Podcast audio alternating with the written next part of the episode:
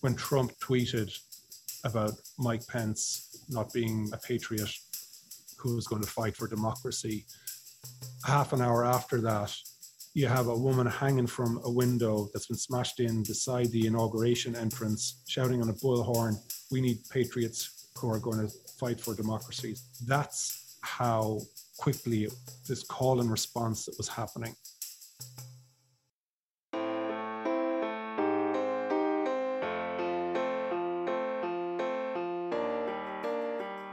Welcome to On Assignment from Columbia Journalism School. I'm Abby Wright, the Executive Director of the Professional Prizes Department at Columbia. I'm joined today, as always, by my friend and colleague, DuPont Awards Director Lisa R. Cohen. Hello, Lisa. Hi, Abby. So it's the first week of October, and we're still on the edges of our seats as we patiently await the last round of the congressional committee hearings on the Capitol riots that took place almost two years ago now. It's hard to believe. Yeah, it's incredible. So the hearing was postponed last week, um, but it's up and coming. And since this two year old story is still being talked about so much, while we wait for that final hearing, we thought it would be a prime time to focus on January 6th for this month's podcast. We gave a DuPont Award earlier this year to the New York Times for their deep dive into the turbulent events of January 6th.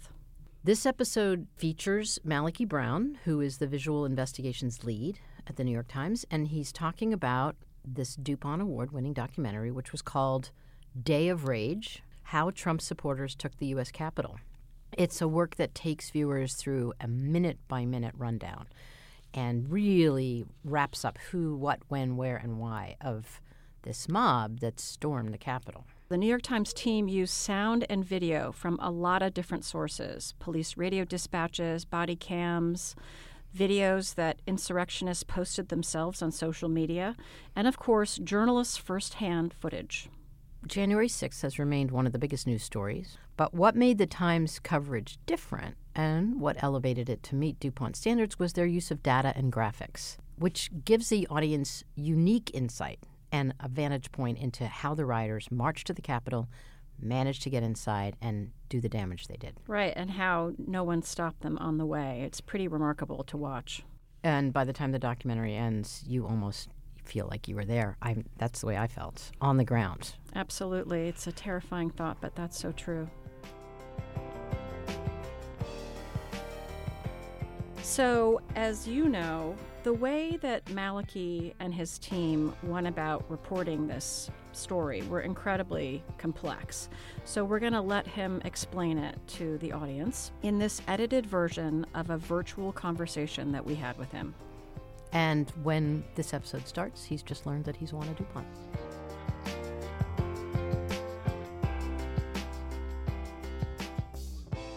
Congratulations.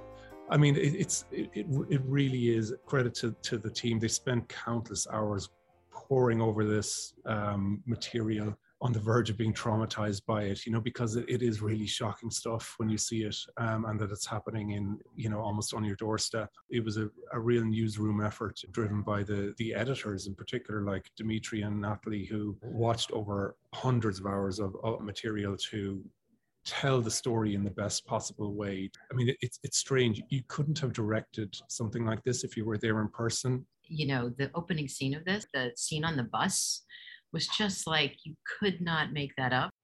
They're saying the Pledge of Allegiance.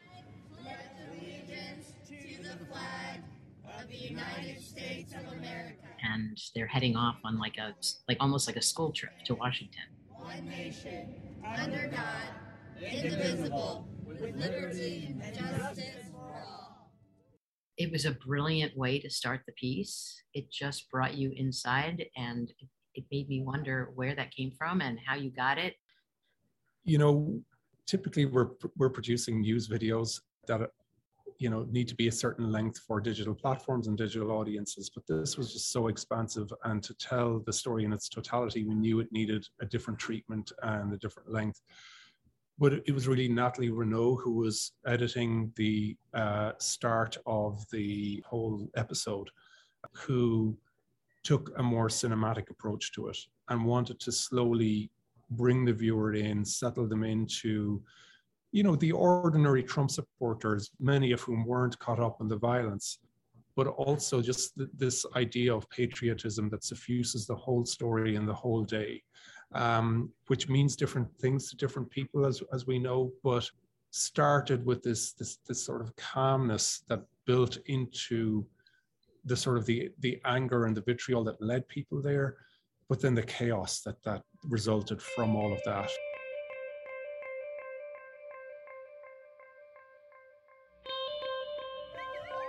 They came from all 50 states. Out of some sense of patriotic duty, It's so much more than just rallying for President Trump. It's really rallying for our way of life, the American dream, against fake news. to protest an election they believed had been stolen.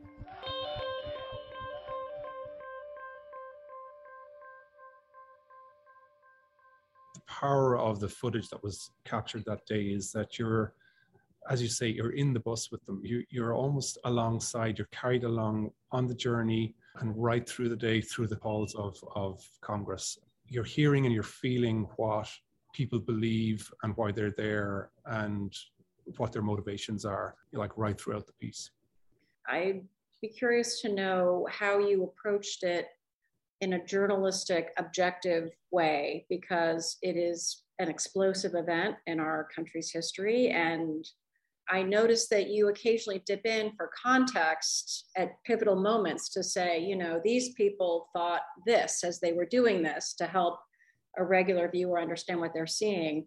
How do you approach this kind of a massive, volatile event? How, how can you be objective about this event as you're piecing it together?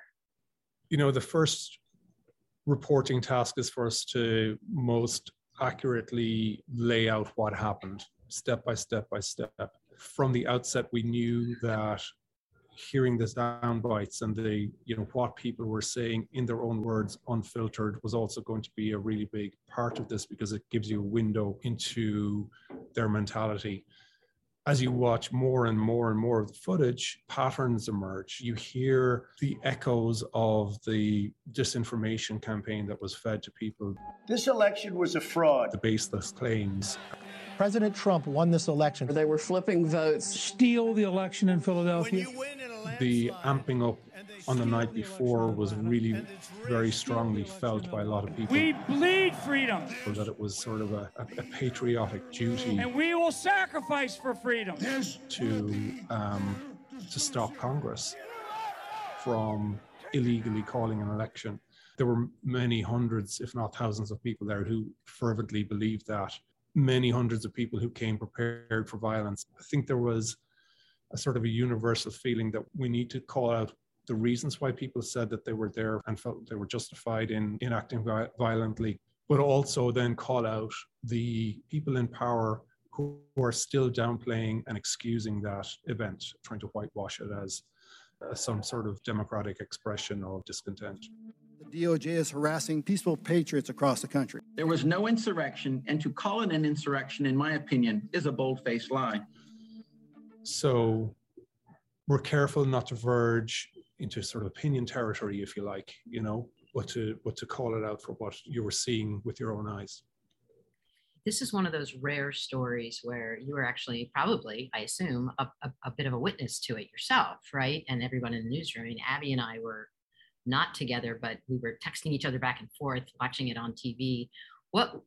Tell me about what was happening with your team, with you on that day. Did you watch it in real time? Are you leaping to action? What's happening? We were watching it with uh, some astonishment and, uh, you know, disbelief. We understood the magnitude of the event fairly early on and the need to start collecting evidence and organizing it.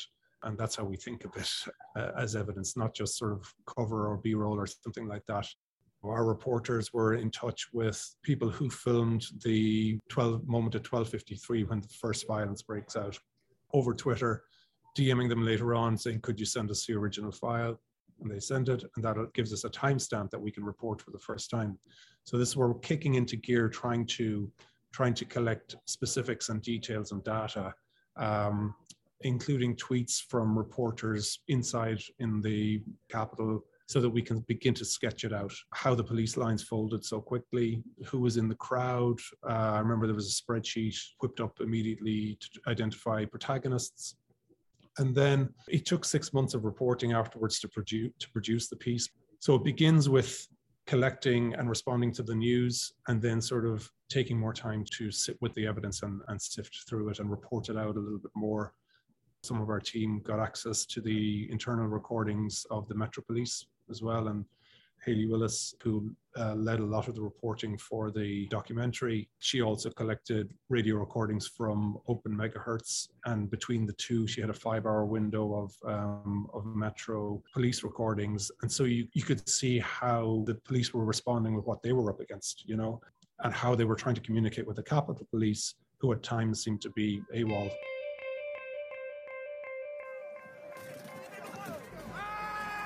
Capitol Police had been ordered to withhold some of their stronger weapons. But as soon as Robert Glover, a Metro Police inspector, arrives, he calls for his munitions team to help.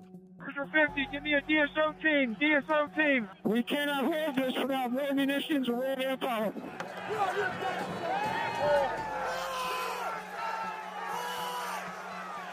But Capitol don't respond.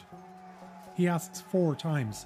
I need to know from Capitol where do they want to pull back to?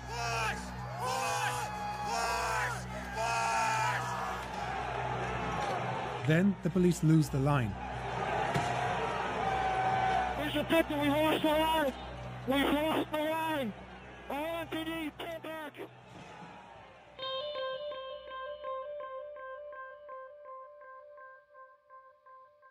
There's all of this sort of detail that you just sort of begin to um, weave together. And of course, then the challenge becomes well, how do you tell this without it being absolutely chaotic and looking left, right, and center?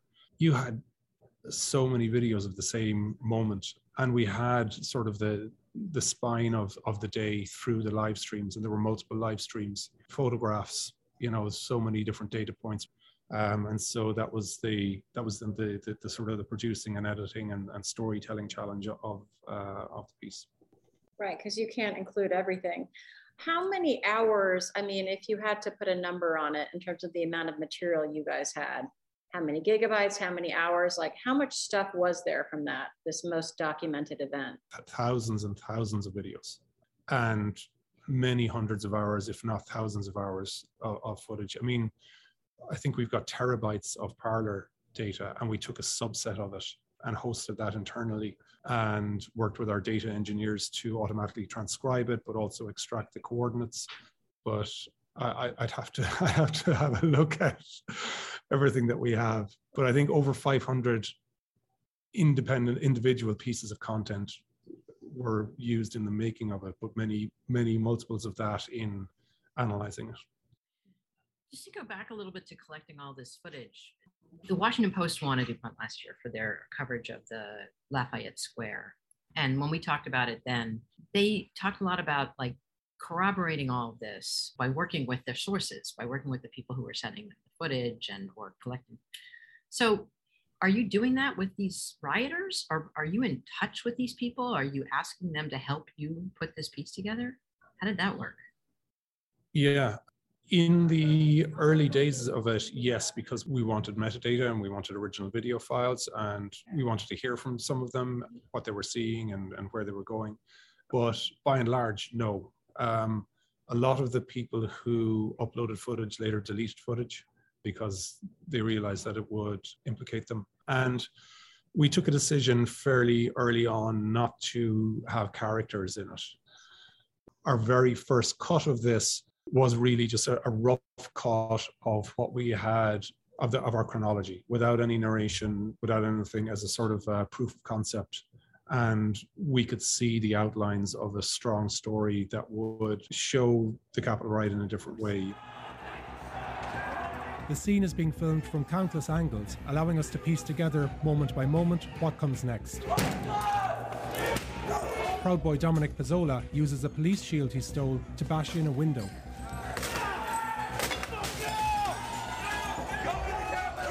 and at 2:13 p.m. the Capitol is breached. So we didn't really work with the rioters who were who were participants in it. you didn't need them at all for any of the verification process? No, there was so much footage that we were able to cross corroborate it. I mean, it's it's never one piece of video. You had so many videos of the same moment, and we had sort of the the spine of of the day through the live streams, and there were multiple live streams, photographs. You know, so many different data points. We didn't really need to speak to anybody to confirm what had happened minute by minute, you know, and, and, and reconstruct it.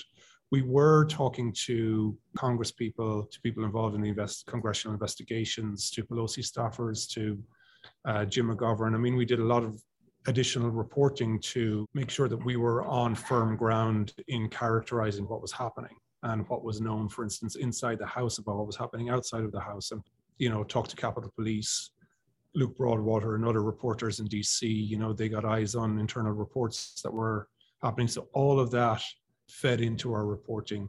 Well, one of our jurors remarked that when he watched your report, which came out six months later after the event, he learned so much, even as a professional journalist and news junkie. As someone who saw all this material, I mean, you watched it happen the day that it happened, and then you went through all the material. Are there things that stand out to you that you learned?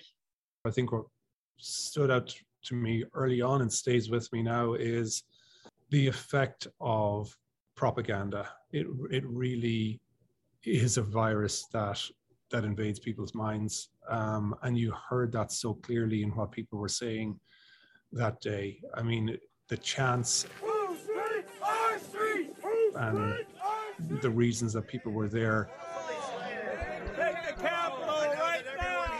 almost became sort of cliches, you know, because they they were chanted so so often. This event was really a sort of a a template for modern political violence, and and that's something that also stood out. The feedback loop of information of justification. When Trump tweeted about Mike Pence not being a patriot who was going to fight for democracy, half an hour after that, you have a woman hanging from a window that's been smashed in beside the inauguration entrance, shouting on a bullhorn, We need patriots who are going to fight for democracy, stand up for democracy to get in here now. That's how quickly this call and response that was happening. And that was striking.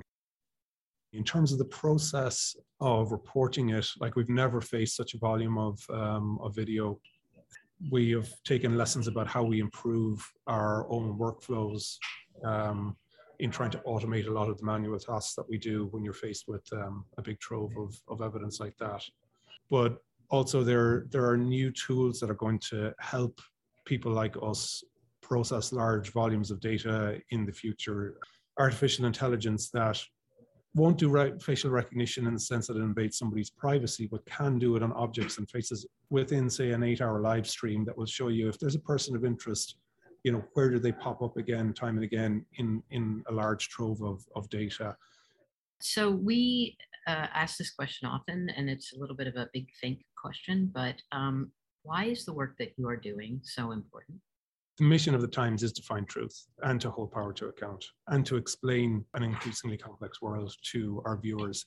And I think in a story like this, we hit on the three of them. We felt that you, you really needed to see and feel this story to fully understand it. And that's what we sort of set out to do, is to capture the climate that led to January 6th and the consequences of that political rhetoric and the baseless claim of stolen election. And again, there was so much that went on on that particular day. It was impossible for any one report to capture it. And we really wanted to show the totality of what had happened. And we felt that that was sort of core to, core to the mission of the Times and, and our work. Well, thank you very much for talking to us. This is really fascinating. And uh, again, congratulations on, on all of the honors. Thank you very much. Thank you, Malachy Brown, for that interview. I mean, it is kind of amazing that we're still analyzing what happened, and we may be for years to come. It is kind of amazing that we're still analyzing what happened, and we may be for years to come. there's just so much to analyze. It is really a marvel the sheer amount of material that the Times team had their hands on and what they managed to do with all of it. It's so hard to imagine a journalist, you know, 10, 20 years ago without everything Malachy and his team had access to, being able to produce a story on an event this complex. It really is. We should really just give a shout out as well to uh, David Botti, who was the co director of this work and who is a J School grad. Shout out to David. Well, that's all we have for you today. This episode of On Assignment was produced by Emily Russell and audio engineered by Carlos Del Rosario. Until next time.